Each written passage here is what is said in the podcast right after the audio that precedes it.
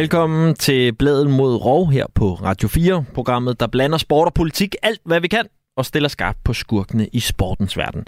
Mit navn er Tubladel, og i dag der kommer vi godt rundt på kloden, kan jeg godt love. Vi skal både forbi en morsag i Dallas, der involverer en NFL-spiller, et københavnsk derby uden udenbanefans og kvinder i Iran, der kæmper for at få lov til at gå på stadion og se fodbold. Og udover det, stykker vi også ned i fodboldkulturen i Zambia, hvor vi blandt andet skal møde denne engagerede fodboldpræst. Oh, you hear the voice of the Lord. May the Lord give you life. I release the word of prophecy over your life, over your career, everything that you do. I prophesy. Let that be life. Let that be life. Let that drive. Og således opløftet. Øh, velkommen til programmet. Lad os se at komme i gang.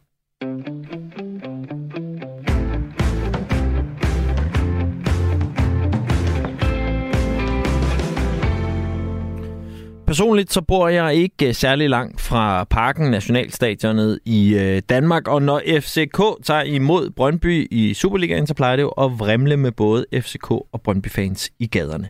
Men da de to hold mødtes her i øh, mandags, så var der så kun FCK-fans. De to hold er nemlig blevet nægtet udebanefans på grund af tidligere ballade imellem, imellem fansene.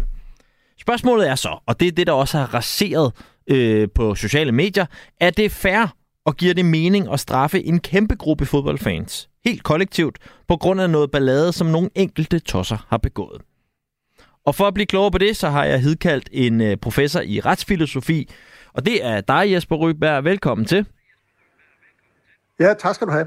Øh, Jesper, øh, du er jo professor i etik og retsfilosofi på Roskilde Universitet, og også forfatter til øh, flere bøger om straf og etik. Bare lige sådan i overskriftsform her til at starte med sådan rent retsfilosofisk, er det her så en interessant case?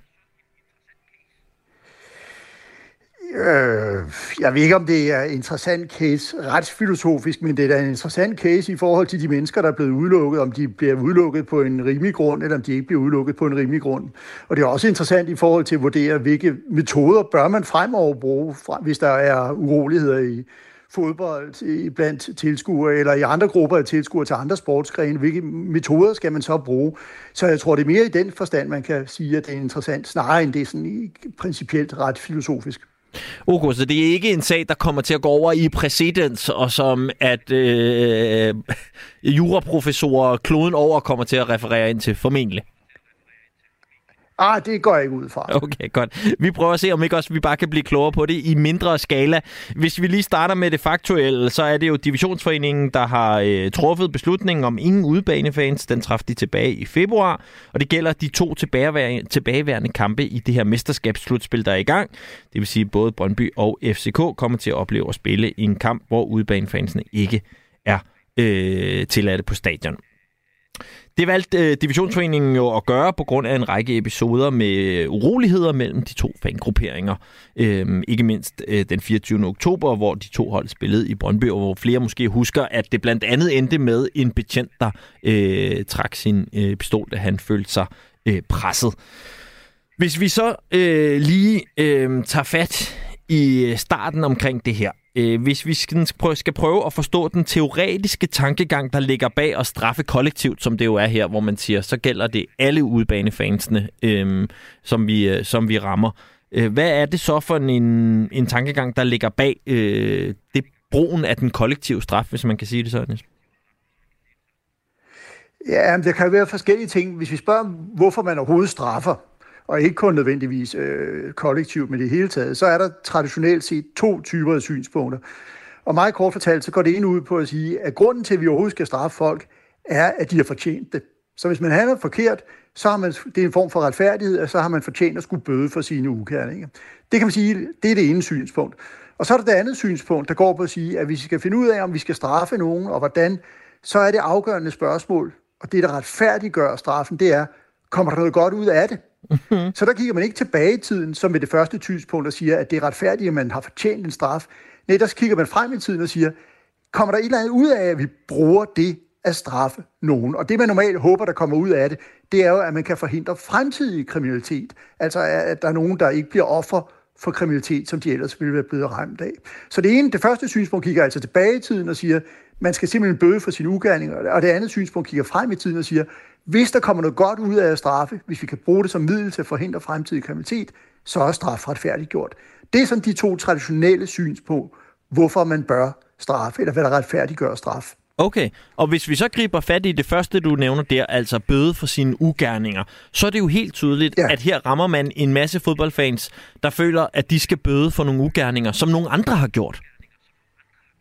Ja, det har du helt ret i. Altså ud fra det synspunkt, der er det jo helt, helt afgørende, at den, man straffer, er den, der har handlet forkert. Og, og det er jo også derfor, man vil sige normalt, at man ikke vil kunne bruge kollektiv straf. For det, man gør ved kollektiv straf, er jo i sagens natur at komme til at straffe nogen, som faktisk ikke har handlet forkert, men som højst har tilhørt en eller anden form for gruppering, som den, der måske handlede forkert, også tilhørte. Så derfor vil man normalt sige, at det er simpelthen modstrid med et helt traditionelt syn på, hvornår vi bør straffe nogen. Og det er jo også derfor, i mange landes lovgivninger, der har man alle mulige regler om, at man ikke må straffe kollektivt, lige så vel som man har det i sådan en international ret for øh, der dækker øh, krigsforbrydelser osv., der har man også regler mod at straffe kollektivt. Og her der er det jo helt tydeligt, der så er en øh, stor gruppe af fodboldfans, der føler sig uretfærdigt behandlet. Øhm, og det gælder jo ikke kun de, øh, i det her tilfælde, Brøndby-fans, der ikke kunne få lov til at komme ind og støtte deres hold. Det var jo faktisk også så de mange FCK-fans, der var til stede på stadion, som jo selvfølgelig også har udsigt til, at de ikke kan komme til den næste kamp, men som derudover jo selvfølgelig godt kan lide at have nogle modfans og synge op imod osv. Vi kan lige prøve at høre øh, den lille happening, som øh, FCK-fansene lavede, hvor de valgte, at de sådan set boykottede det og lave stemning de første 30 minutter, og så da der var gået 29 minutter og 50 sekunder, så begyndte de så at tælle ned, som vi kan høre på lyden her, til at bryde lidt mere ud i stemning.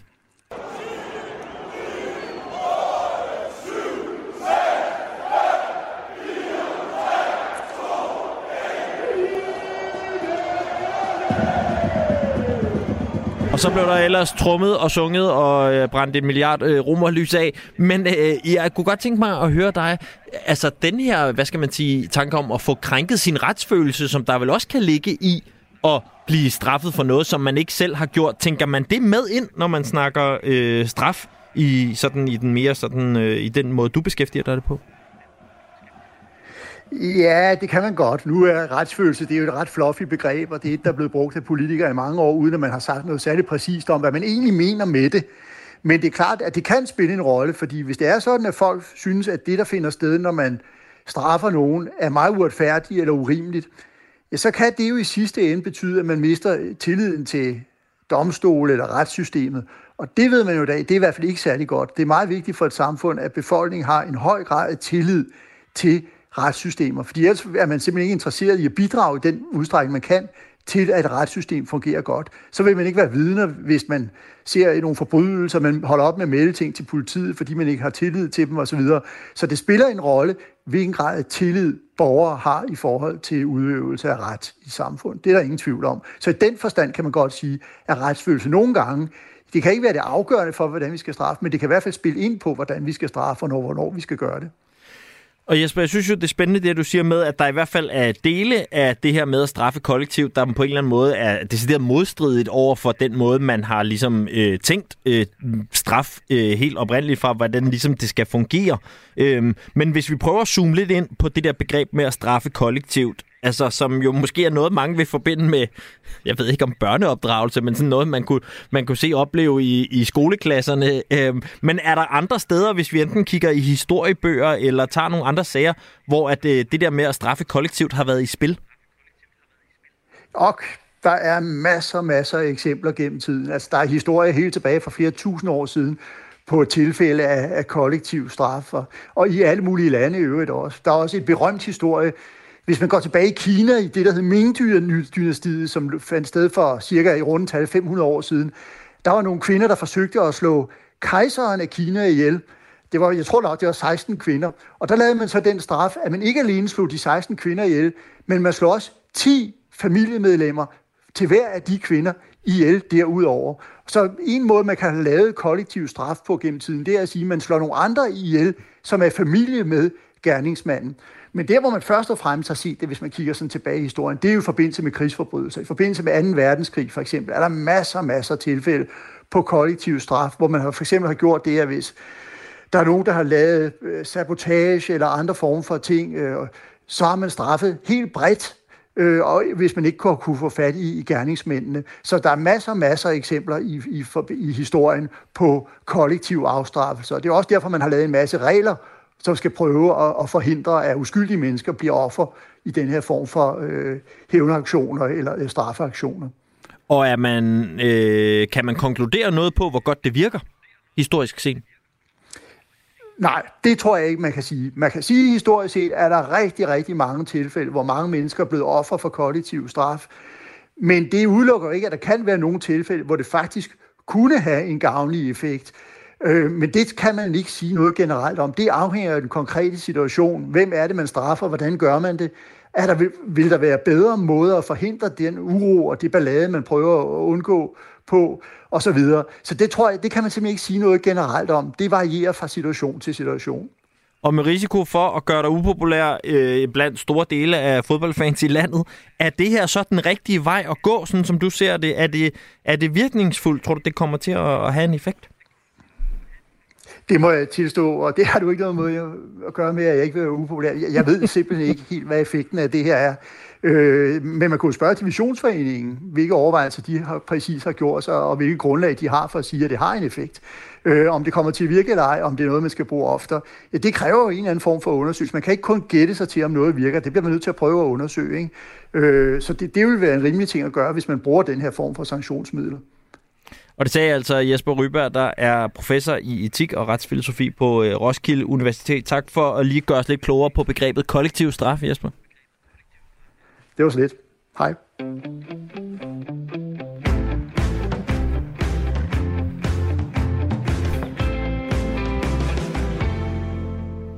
Og så har jeg ellers fået besøg i øh, studiet, direkte hjemvendt fra Zambia i Afrika. Øh, Buster Emil Kirkner, velkommen til. Tusind tak. Øh, Buster, du er lige som i, i forgårs øh, landet fra øh, flere uger i, øh, i Zambia, hvor du har øh, fordybet dig i zambiansk fodbold. Korrekt. Og øh, flere øh, ting derunder, som vi nok skal komme ind på. Øh, det har du gjort, fordi du læser religionsvidenskab på Københavns Universitet, hvor du så i forbindelse med det projekt, du har gang i lige nu, forsøger at undersøge sammenhængen mellem spiritualitet og kristendommen i samtidig fodbold. Ja, netop. Øh, og øh, det bliver noget, vi lige får brug for at få sådan øh, brudt lidt op i nogle stykker, tror jeg, hvis jeg skal være helt med. Ja. Øh, men, men inden vi når dertil, øh, Zambisk fodbold, hvad er dit forhold til det? Hvorfor blev det lige det, du kastede dig over? Jamen altså, mit, mit forhold til zambisk fodbold øh, hænger sammen med, at jeg i, i store dele af, af perioden fra 2016 til 2018 var bosat i Zambia. Øh, og at vi startede på det tidspunkt et lille fodboldprojekt, mm-hmm. et uh, udviklingsprojekt i en landsby, som, øh, som jeg stadigvæk driver sammen med nogle lokale ildsjæle. Så zambisk fodbold er jo blevet en del af mig, og noget jeg bruger rigtig meget tid på på ugenlig basis. Øh, og det er jo meget sådan grassroot fodbold. Det er ikke, det er Nej, ikke du de... må lige tegne det op for os. Hvor ja, er vi ja, på ja, ja. Øh, stadionstørrelse, hold, øh, hvor gode, og sådan, prøv lige at ja. tage os lidt med. Ja, lad os lige gøre det. Lad os lige få skåret lidt op. Ja. Altså, vores, vores projekt er i en lille bitte landsby med 1.500 mennesker. Øh, og jeg, når jeg kalder det en fodboldbane, den vi spiller på, så er det jo lige så meget en markedsplads hvor gæderne græsser, okay. hvor der går vandløb over, over banen, øh, og hvor der øh, tit er et stort fiskenet, der bliver øh, smidt ud, fordi det skal tørre. Ikke? Så, så i Chibanza betyder fodboldbanen på lokalsprog, men der er mange som fodboldbane, det, det her det er, en, det er bare en plads. Eller sådan. Vi, vi gør nogle andre ting her også. ja. ja. Jamen, jeg kan godt se, det slår lidt uh, mosegrisen, jeg kan huske nede på Damusengen, da jeg spillede fodbold i, i Vandløs i udkanten af København ja. i, i ungdomsårene.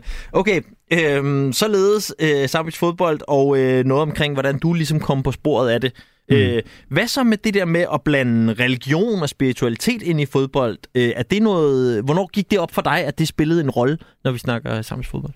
Det gjorde det faktisk øh, ret sent, øh, synes jeg egentlig. Øh, nu har jeg også som, som journalist dækket de afrikanske mesterskaber i fodbold en helt anden skala, hvor man får lov til at se de største nationer spille mod hinanden. Ikke? Og, og så på et eller andet tidspunkt, jeg kan ikke helt huske hvorfor eller hvornår, det er nok et par år siden, så tænkte jeg, hvorfor laver spillerne alle de her ritualer? Øh, hvornår laver de dem? Hvorhen på banen laver de dem? Øh, og så videre, og så videre. Øh, så, så, så det har jeg så fordybet mig i nu, og, og så er konteksten jo, at i Zambia, Zambia er en Christian nation, mm. og kristendom bliver forbundet med alt, der er positivt. Det er sådan et moralsk kodex, man skal følge det. Og samtidig så er der en masse hekseri, magi, øh, lokalt kalder man det for juju, Mm-hmm. Alle sådan nogle lettere, i hvert fald fra vores synspunkt, måske bizarre ritualer, objekter, som, som indgår i de her fodboldkampe. Så tænkte jeg, hvordan spiller det sammen? Fordi det er jo meget forskelligt fra hinanden, ikke? Hvad og, er det for nogle konkrete ting? Hvad er det, du har oplevet for nogle ting, der pludselig bliver en del af en fodboldkamp eller optaget helt, til? Helt konkret, så er det en, en teammanager, som inden en kamp sprøjter noget vand på målstolperne. Det er en spiller fra Mufali Wanderers, som løber baglæns på banen, eller en anden spiller fra Mufali Wanderers, som løber direkte, i stedet for at løbe ind på banen, så løber han direkte ned til en mål og begynder også at, at røre ved målnettet. Og så kan man sige, øhm, hvad er det et udtryk for? Er det et udtryk for hans trosretning, et trosapparat, eller er det noget, han derimod gør, fordi han mener, det forstærker chancerne for at vinde kampen? Og det er så noget af det, som jeg har øh, gennem ret mange interviews og, og mange minutters øh, intens lytten forsøgt at finde frem til. Ja, og øh, er svaret så meget anderledes, end at vi jo også støder på overtro i alle mulige andre dele af verden, når vi snakker sportsatleter? Altså den gode gamle med, jeg skifter ikke strømperne eller underbukserne, fordi vi, ja. indtil vi taber en kamp, og jeg lader mit hår gro og sådan noget der. Altså mm. er, det, er det markant anderledes end det øh, bevæggrundene for at gøre det? Det tror jeg egentlig ikke. Jeg, jeg tror, der i sport og især i fodbold er en hel masse øh, uforudsigelighed, og en masse, der er ukontrollerbart. Vi kan simpelthen ikke, vi aner ikke, om dommerne er imod os, om modstanderne er bedre, end vi tror, eller hvad der sker. Så for ligesom at gøre alt, hvad vi kan, så involverer vi noget, noget transcendent, noget, der er overnaturligt. Og det er i hvert fald min sådan, nu sagde du også, at jeg kunne have været hjemme i to dage, så jeg er stadigvæk lige ved at du ved, få alle de her indtryk ind. Men min Klar. forløbige analyse, kort og godt, det er, at det er forskellige middel, men det er med det samme mål at få lov til at kontrollere kampens udvalg en lille smule mere. Mm-hmm. Mm-hmm. Øhm, og øh, altså, der synes jeg også lige, vi skal omkring øh, ham, øh, vores ven, som jeg spillede i starten af programmet, øh, som øh, ja. virker... Jeg har døbt ham øh, til en fodboldpræst. Det er sikkert ikke den rigtige øh, titel. Øh, vi kan lige øh, tage et genlyt med ham. Han er i hvert fald øh, vidunderligt engageret ja, lad, i, hvad der foregår. Lad os lige høre ham. you life. I release the word of prophecy over your life, over your career, everything that you do. I prophesy. Let that be life. Let that be life. Let that drive. Ja, hvem er uh, herren her? Det er min gode ven, Pastor Isaac. Mm-hmm. Pastor Isaac, han er tilknyttet City of Lusaka FC, en af de mest stolte og traditionsrige klubber i Zambia, som præst. Så fodboldpræst synes jeg er et glimrende prædikat til ham. Øhm, og mange af holdene har faktisk en, en, en tilsvarende person tilknyttet. Øhm, jeg fik og, så lov og til, hvad er hans rolle omkring holdet? Øhm, han er med dem i camp, som det hedder. Camp, ja. det er noget, man er i øh, både før udkampe og før hjemmekampe. Det er øh, på et hotel, hvor spillerne øh, får lov til at opholde sig og hvile sig. Og, og et af de indslag, der så er en af de aktiviteter, der er, det er så en, en, en gudstjeneste. Og det her det så var en gudstjeneste faktisk kun for tre dage siden, hvor øh, om formiddagen på, på selve kampdagen, der blev spillet, der kampen blev spillet klokken 3, hvor at øh, hele, hele gruppen, jeg selv inklusiv, øh, stillede mig sammen ind på et hotelværelse, og så er der halvanden time med, med Pastor Isaac i fokus, hvor han både prædiker, hvor han øh, synger for på forskellige gospel songs, og, og det vi kan høre i klippet her, er jo, at han ligesom øh, i prophesize, altså der kommer nogle profetier, mm. øhm, og han, han taler med tunger, som man gør i den her pentakostalism, den pinselige kirke, at øh, det er Helligånden, der taler igennem ham. Øhm, og nu er det så radio, vi kan ikke rigtig se, det er jo faktisk en video, men, men der er stillet fem vandflasker op på det her hotelværelses gulv, og der holder spillerne og Pastor Isaacs hånden over det, fordi det her vand har, har hellige kræfter. Øhm, og, og det var jo et kæmpe privilegie at få lov til at være med i, og som man også kan fornemme på klippet, er det, er det en meget indlevende forsamling, ikke? Som, som virkelig, virkelig giver den gas. Og også her, hvor man kan sige, at vi så alligevel øh, kommer et skridt over øh, mine eksempler med en øh, et eller andet europæisk fodboldspiller, der sætter sit tykkum bag ved stolpen. Altså, vi er ja. lige skridtet over her med halvanden teams. Øh, ja. ja.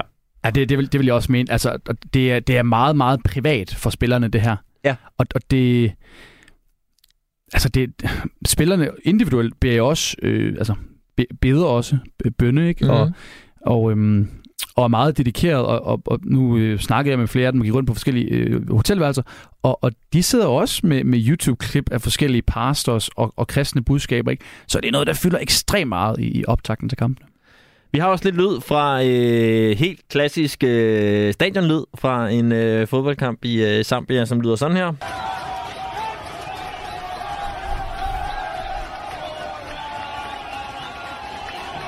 Og som jo øh, sådan ved første ørekast øh, ikke adskiller sig igen øh, langt fra at tage til fodbold alle mulige andre steder. Men prøv lige, Buster, at sætte lidt ord på, hvordan det er at øh, gå til øh, fodbold i, øh, i Zambia. Jeg synes, det er fantastisk, og jeg kan kun anbefale det til, til alle, der har nogle, nogle uger fri i kalenderen. Øhm, folk lever virkelig med i det. Øhm, der er jo rigtig mange forskelle på, på at tage til fodbold i Europa. Jeg synes, noget af det, der, der sådan er mest markant, det er, at der, der er ikke så mange tilskuere, der har smartphones. Nej. Og kampene bliver spillet samtidig, og så sidder folk og ringer frem og tilbage, så har man en ven, der sidder på et andet stadion. Så der er lige en to rækker nedenunder en, som ah, han ved, hvad der står i Ceskos kamp mod Sanako. Og derover der kender han altså resultatet af Power Dynamos mod Capra Warriors. Fedt. Så der er sådan en sindssygt øh, medlevende stemning der, ikke? Også Ligesom i de gode gamle dage i Danmark, hvor man ja. havde øh, altså sport på træerne ja. i øret. Øh, klokken tre hver søndag, ikke? Ja. Det, var, det var tider. Ja. Øh, Nå, sjovt. så så, så det, det er da noget af det mest markante. Og så... Øh, Hvad stadionplatten? Hvad byder de på? Hvad bliver man øhm, forkælet med? Det, det, der går igen, det er jo, at folk drikker rigtig meget alkohol til sådan nogle kampe. Ja, okay. Uh, det, er, Det lyder bekendt. ja, det er der sket før et par gange.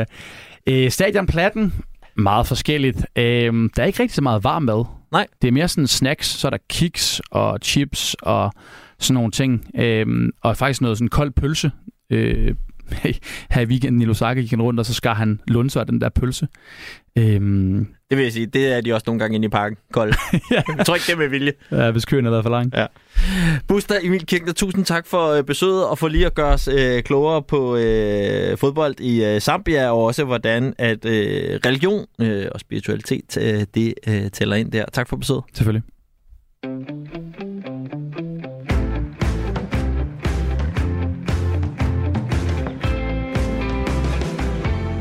Og vi bliver lidt i øh, samme boldgade faktisk, fordi at øh, vi er nået til den del af programmet, hvor vi skal på et stadionbesøg ude i verden. Det skal vi jo sammen med vores øh, gode ven af programmet, Nikolaj Bryde Nielsen, som har gjort det til sin erhverv og livsstil at tage på så mange fodboldstadions i verden, som han kan komme til. Lige nu er det blevet til 433 stadions i 57 forskellige lande, hvor øh, han har oplevet intet mindre end øh, over 1500 fodboldkampe på diverse stadions. Og han tager os øh, altid med til et nyt stadion hver uge, og i øh, sidste uge var vi helt lokalt en tur omkring øh, Aarhus, men i dag skal vi ud i den store verden igen. Vi skal nemlig en tur til Beograd.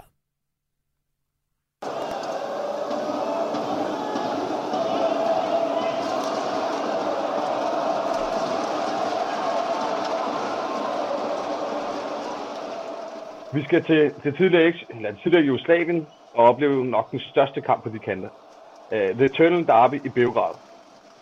Røde Stjerne mod Partizan Beograd, eller som det hedder på lokalsprog, Sverna Svetsa mod Partizan. Et derby, som nok mere kendt for det, der sker på tribunerne og i gaderne, end, uh, end spillet på banen og, og resultaterne der.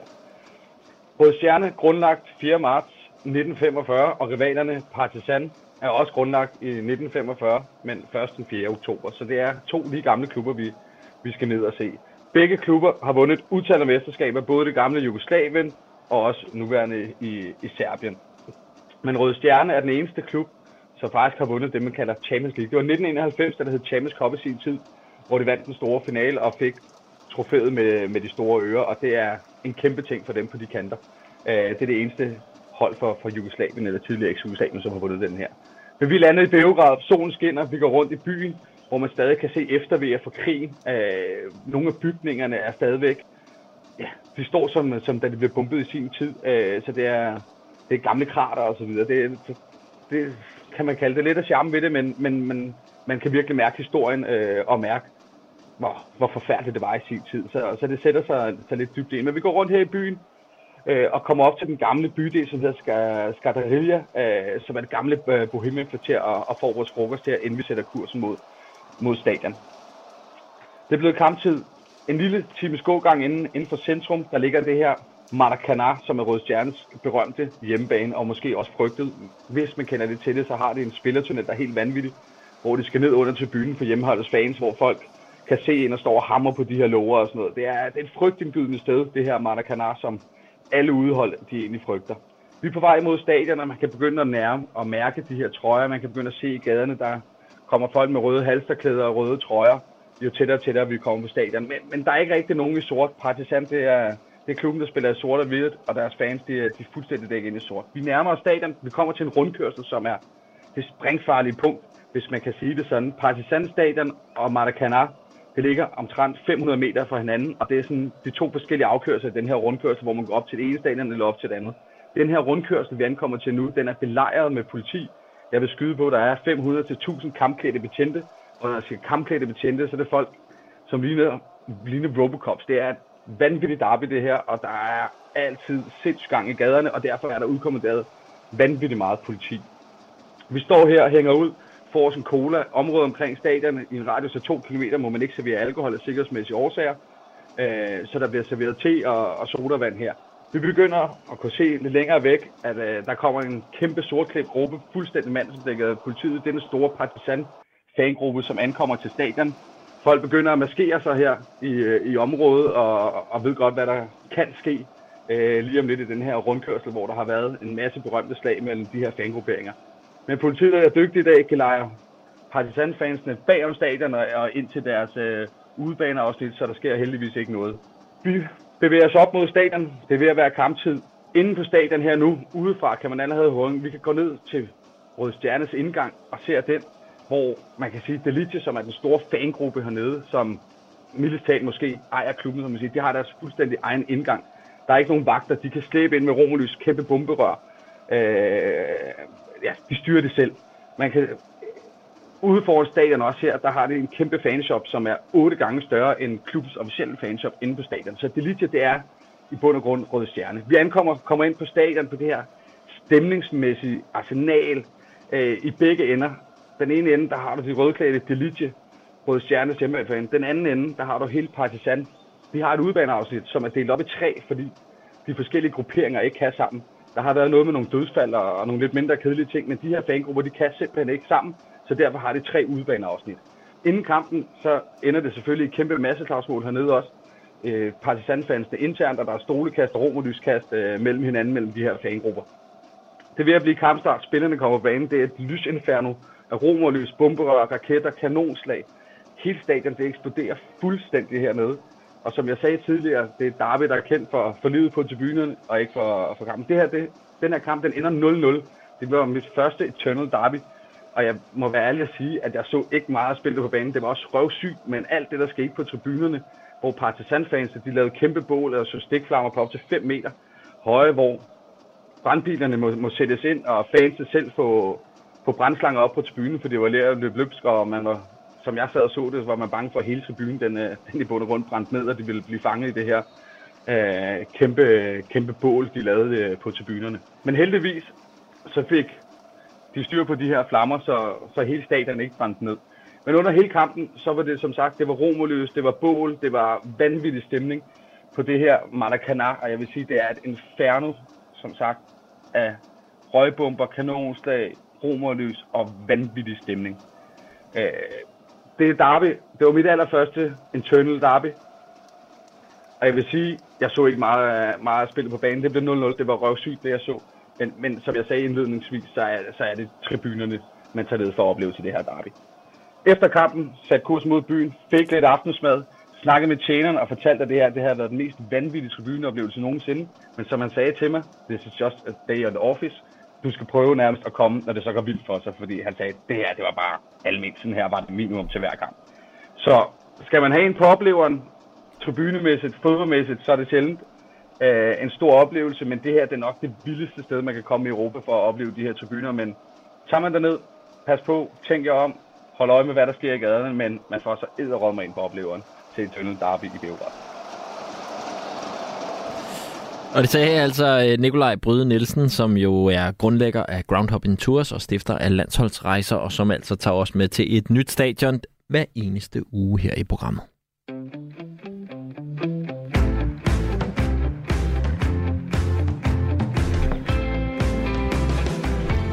Du lytter til Bladel mod Rov her på Radio 4. Mit navn er Tue Bladel, og nu skal det handle lidt om en amerikansk fodboldstjerne ved navn Kevin Joseph. Intercepted by Kelvin Joseph. Lots of green for Kelvin Joseph, his second pick in as many games. Kelvin Joseph with the pick. And it's intercepted by Kelvin Joseph. You know the vibe. He takes it past the 20, and Joseph takes it down. Well, the Dallas Cowboys say the team is aware that a player is involved in a murder investigation. Cornerback Kelvin Joseph's lawyer tells us he was in the SUV with the person who opened fire March 18th outside a club on Greenville Avenue last March. Cameron Ray was shot and killed. Joseph's lawyer says his client was not armed during the incident. Ja, det der bliver talt om Kelvin Joseph lige nu er ikke så meget, øh, hvad der foregår inde på banen, men derimod spørgsmålet om, hvorvidt han bare var på det forkerte sted på det forkerte tidspunkt, eller om han er medskyldig i en morsag.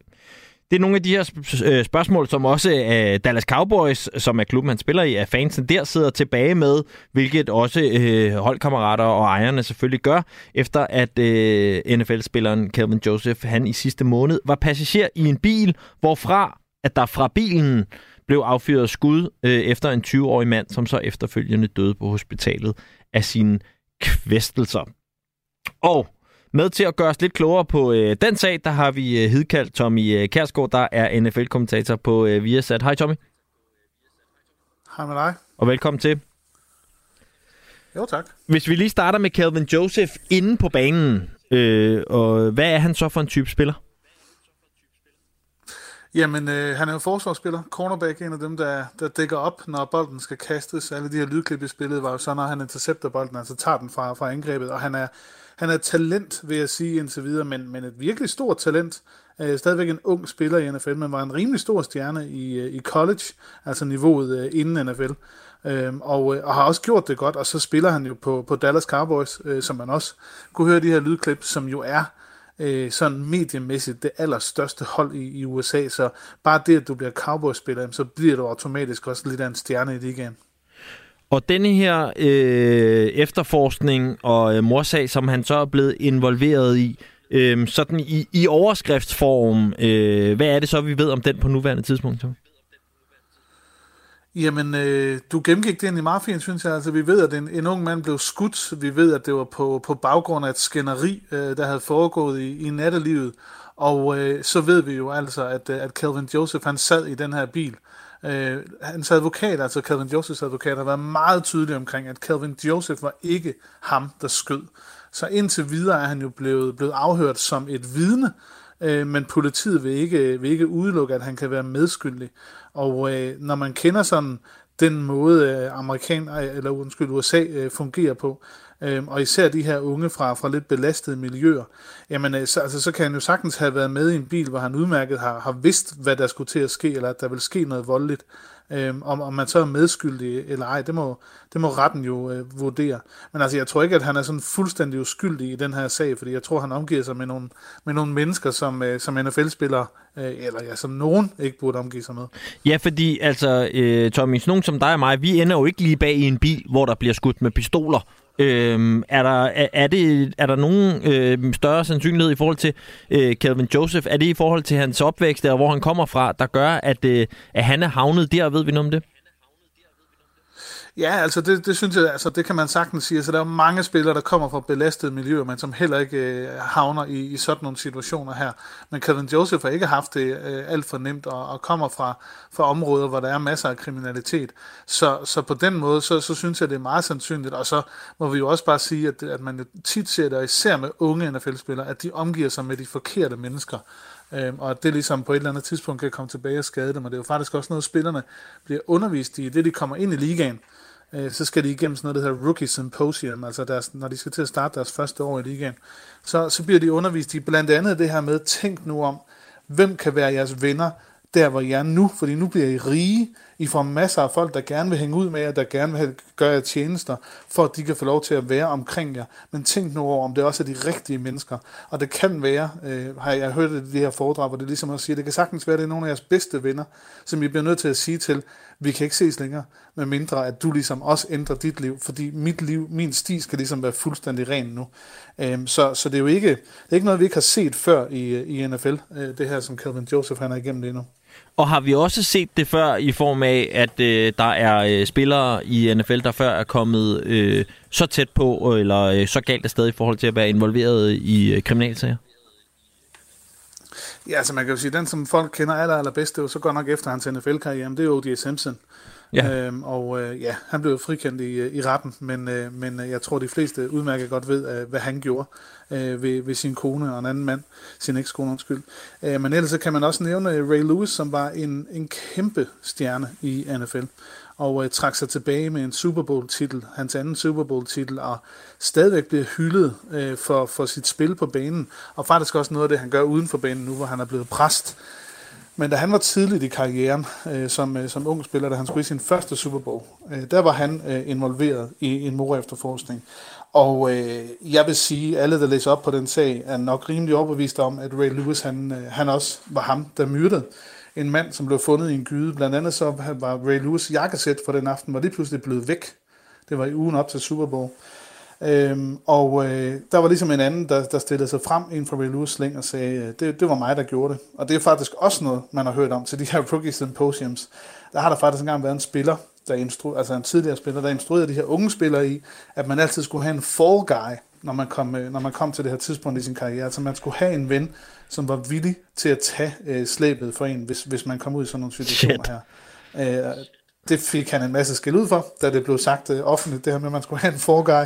Øh, men, men altså, det er noget, som, øh, som, som nogen åbenbart opererer med, fordi de godt ved, at de kan komme ud i sådan nogle situationer. Men jeg kan huske, at jeg var til en Pro Bowl, øh, hvor Ray Lewis var i, altså den her All-Star-kamp. Det var en øh, 6-7 år efter den her sag, hvor, øh, hvor han måske, måske ikke myrdede en mand. Øh, og der kan jeg da huske, at Ray Lewis gik af banen, der var der en fan ved siden af mig, der lænede sig ud over øh, tribunen og bare råbte ned til ham, Hey Ray, you killed the guy. Øh, og, og Ray Lewis gik bare videre, men altså det er, det, er, det er mange amerikanere, der ser det sådan, at Ray Lewis han slapper sted med mor tidligt i sin karriere. Og så er spørgsmålet så, øh, hvis retssystemet vælger at øh, frifinde øh, Calvin her. Er der øh, så tegn på, at øh, NFL kommer til at, at dømme ham? Altså, øh, kan han fortsætte sin karriere, hvis han bliver frifundet i den her sag, øh, fuldstændig som før? Uh, altså han kan godt fortsætte karrieren, men jeg vil, jeg vil helt klart skyde på, at, uh, ja, det var ikke for at lave et ordspil, uh, jeg, jeg vil helt klart tyde mig frem til, at der kommer en eller anden form for, for karantæne til ham. Det er under det, der hedder Personal Conduct Policy. Altså simpelthen bare, du skal opføre det ordentligt, du skal ikke komme i sådan nogle situationer her. Men det vil for det meste, nu når det er et, et førstegangstilfælde, så vil det måske være fire, måske seks uger, han er ude. Der får han så ikke løn for, for, for de seks kampe. Men så, så tror jeg heller ikke, der vil være mere end det. Og jeg vil også sige, altså, når man kender de her miljøer, øh, når man har talt med nogle af de her unge spillere, det er jo ikke nemt for, for Calvin Joseph at, at slippe, slippe af med nogle venner, der måske ikke kan finde ud af at opføre sig ordentligt. Så jeg synes heller ikke, at hans karriere skal ødelægges, mm. hvis han var i bilen, og ellers ikke var, var involveret. Men han skal helt klart selvfølgelig have en lærestreg, og jeg håber også, at Dallas Cowboys ligesom får understreget over for ham, det her det var aller, aller sidste chance. Sådan noget her skal, det skal ikke ske igen, hvor du er involveret. Tommy, jeg har på fornemmelsen, at vi tit ringer til dig, når der er nogen, der øh, har øh, sagt noget racistisk i NFL, eller i det her tilfælde har været involveret i en morsag, eller et eller andet. Øh, jeg lover, at næste gang vi ringer, så prøver vi at finde noget lidt mere opløftende at snakke om. Det lyder hyggeligt, men det er, det er altid sjovt, når I ringer. Det er godt. Tommy Kærsgaard, der jo altså er øh, NFL-kommentator over på øh, Viasat.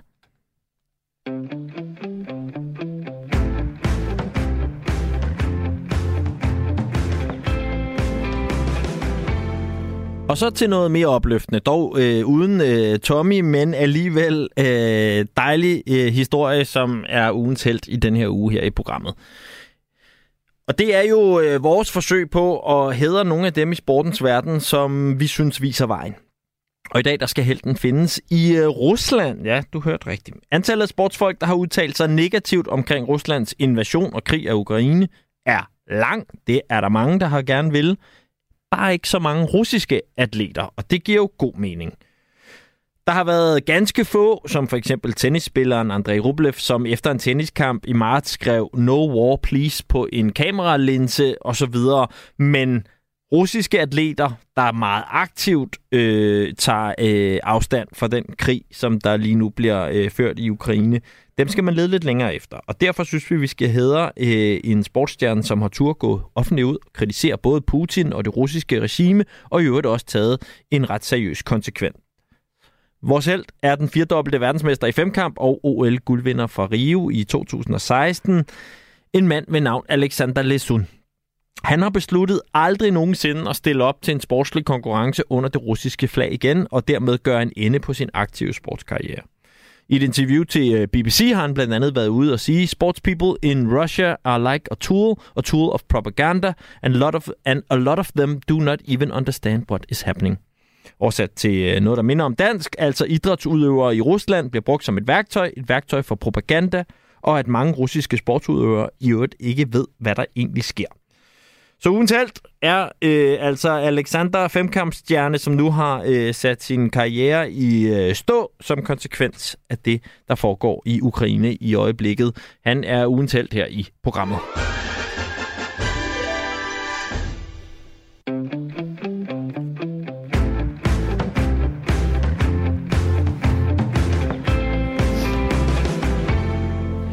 Og så, mine damer og herrer, skal vi en tur til Iran.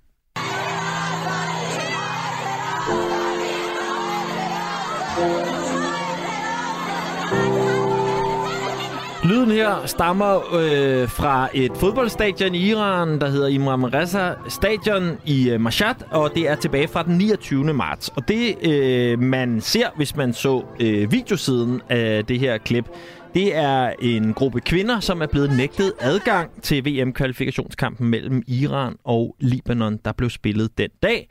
Begrundelsen? De var kvinder.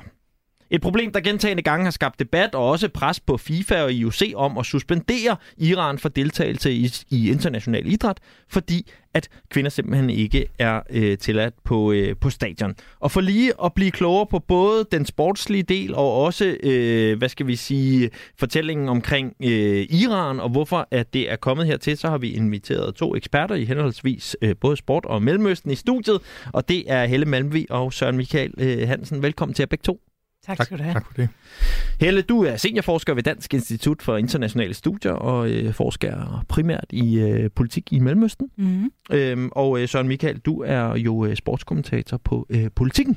Det er korrekt. Øhm, jeg ved ikke, jeg går ikke ud fra, at du har jo så ikke heller været til fodbold i Iran, medmindre du har brudt loven.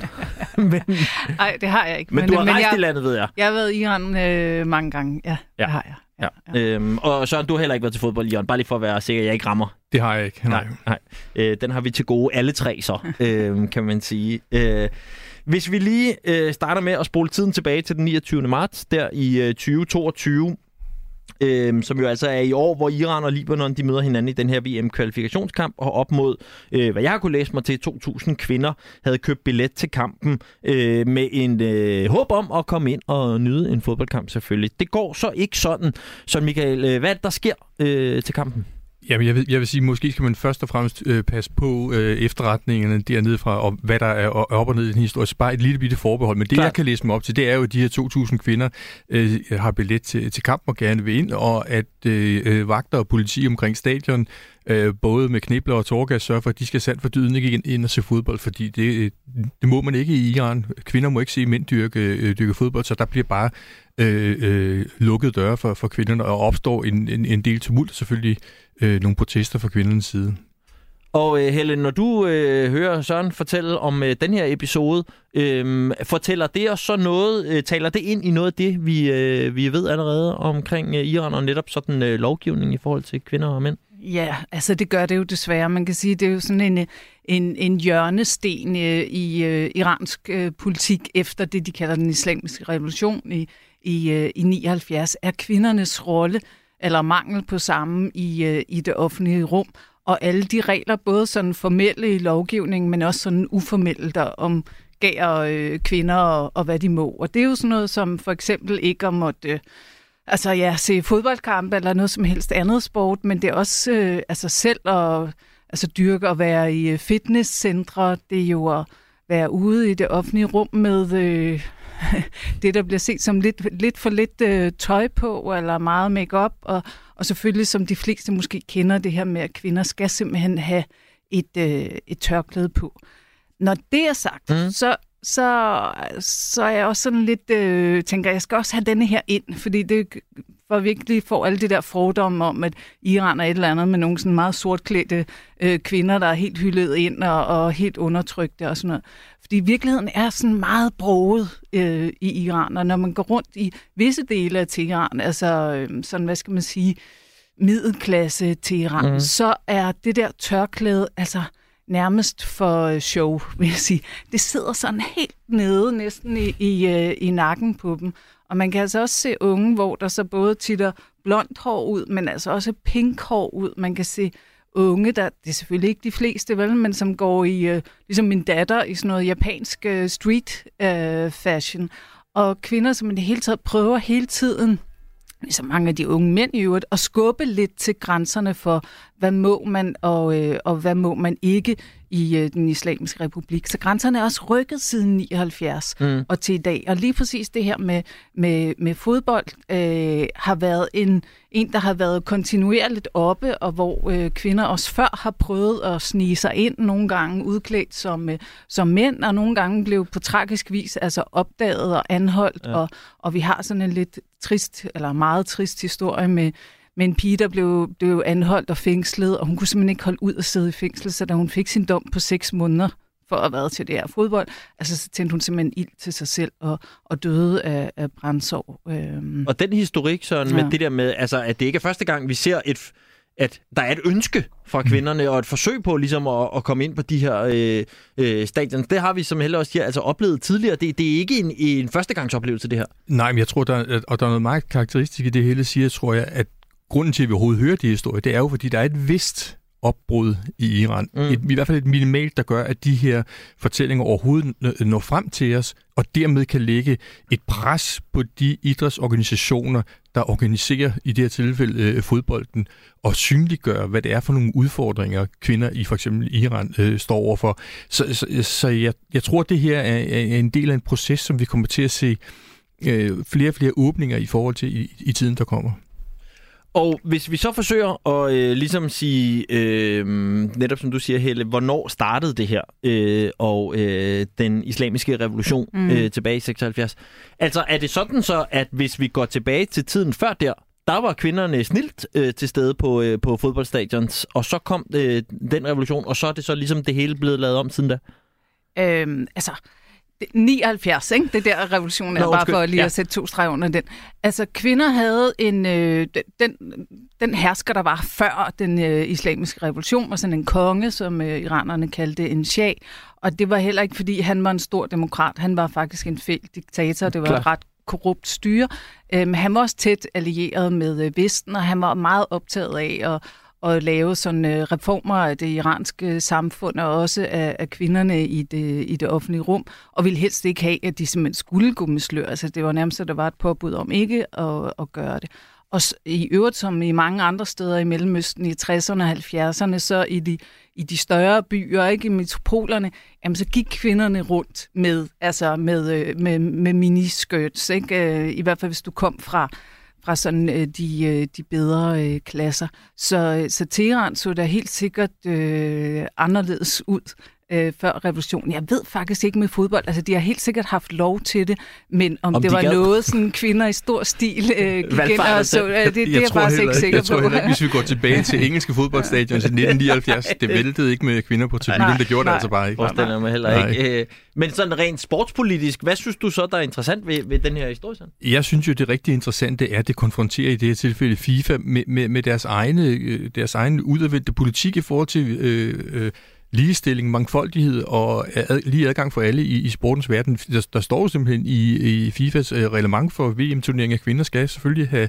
adgang. Det, det blev øh, understreget her, da Blue, Blue Girl, som hun blev kaldt øh, verden over, øh, brændte sig selv ihjel, og understreget, at kvinder skal have have adgang til stadion. Så FIFA står jo over for en kolossal udfordring nu her, og har indtil videre været sådan lidt øh, langmodig i henvendelsen til det iranske fodboldforbund, der har svaret, jamen, der var vist kun ni kvinder, der havde billetter, resten prøvede at snyde sig ind, og, og den her, altså prøve at holde sådan en, øh, en, en, en langsom dialog i gang for at måske at øh, trække den her beslutning i ørerne i forhold til sanktioner over for Iran. For vi skal jo huske på, at Iran er jo med til VM i slutrunden mm. øh, i Katar til, til, til november, og det vil jo være altså, det vil virkelig være et, et ansigtstab for, for FIFA at skulle øh, udelukke en af, af VM-deltagerne øh, i, i den slutrunde. Men hvis FIFA skal overholde sine egne regler, så er det faktisk det, de skal gøre. Eller i hvert fald tidligere, tidligere har gjort. Øh, FIFA har jo tidligere øh, udelukket en, en række øh, nationer fra, fra internationale øh, kampe af årsager, der måske i virkeligheden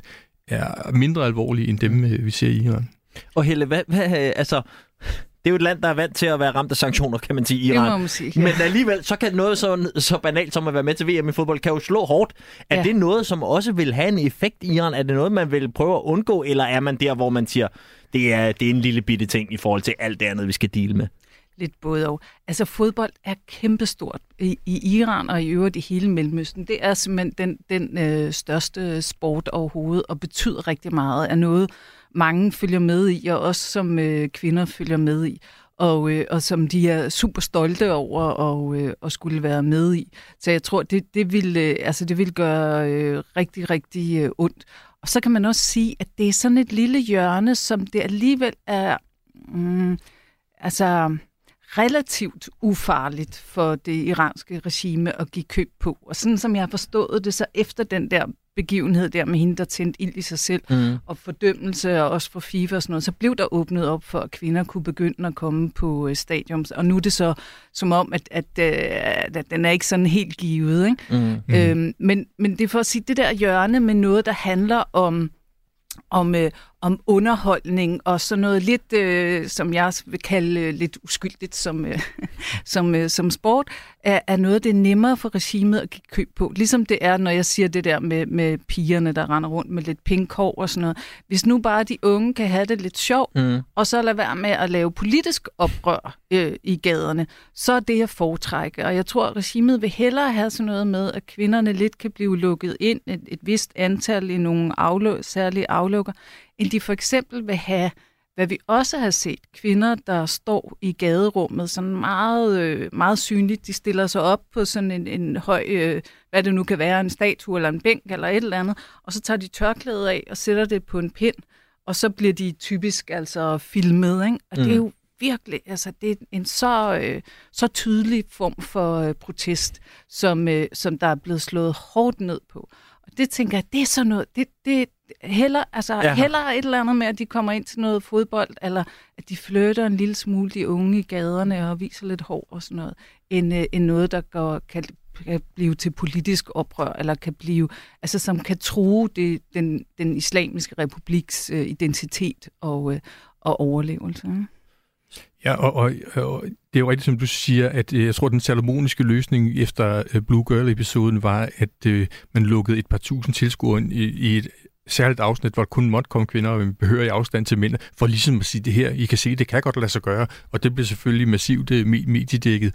Øh, så dengang fik FIFA, kan man sige, en, en lille sejr i Mm. forhold til i, i Irans fodbold, men, men nu er udfordringen bare større, når der så relativt kort tid efter kommer så voldsom en episode her.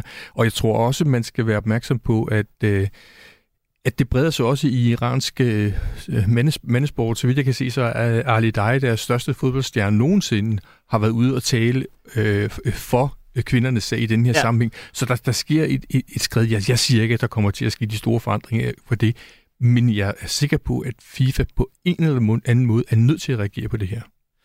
Her kort til sidst, Helle, kommer mm. kvinder til at kunne... Kommer vi, når vi tre skal på en studietur her og, om øh, et års tid til Iran, øh, kommer vi så til at kunne gå til øh, fodbold alle tre, tror du? Altså, det tror jeg, og også, altså, jeg ville gerne lige have listet ind, det er jo lidt det samme i Saudi-Arabien og, og nogle af de andre små governor. Det er jo kun for nylig, at Saudi-Arabien også har givet kvinder til øh, lov til at komme på stadion, og det er jo også i sådan nogle særlige øh, aflukker. De to lande har det med at konkurrere med hinanden. Altså, jeg, jeg, det- jeg, kan, jeg kan godt se det for mig, øh, i hvert fald. Så er spørgsmålet så til dig, Søren. Øh, tror du, at FIFA kommer til at udelukke Iran fra øh, VM i Katar på baggrund af det her? Det tror jeg ikke. Øh, ja, man kan sige desværre, fordi hvis de skulle efter gentagelsestilfælde ligefrem følge deres eget regler, så var det måske det, der øh, øh, burde ske. Men de finder nok på en eller anden en, en lidt mildere sanktion. Således blev det øh, sidste ord i øh, den her omgang. Øh, Helle Malmvig, tusind tak for besøget. Også til dig, øh, Søren Michael Hansen, henholdsvis øh, Helle for dig, seniorforsker ved Dansk Institut for Internationale Studier, og Søren Michael, du er altså som sagt sportskommentator på Politikken. Tak for besøget begge to. Selv Selv tak.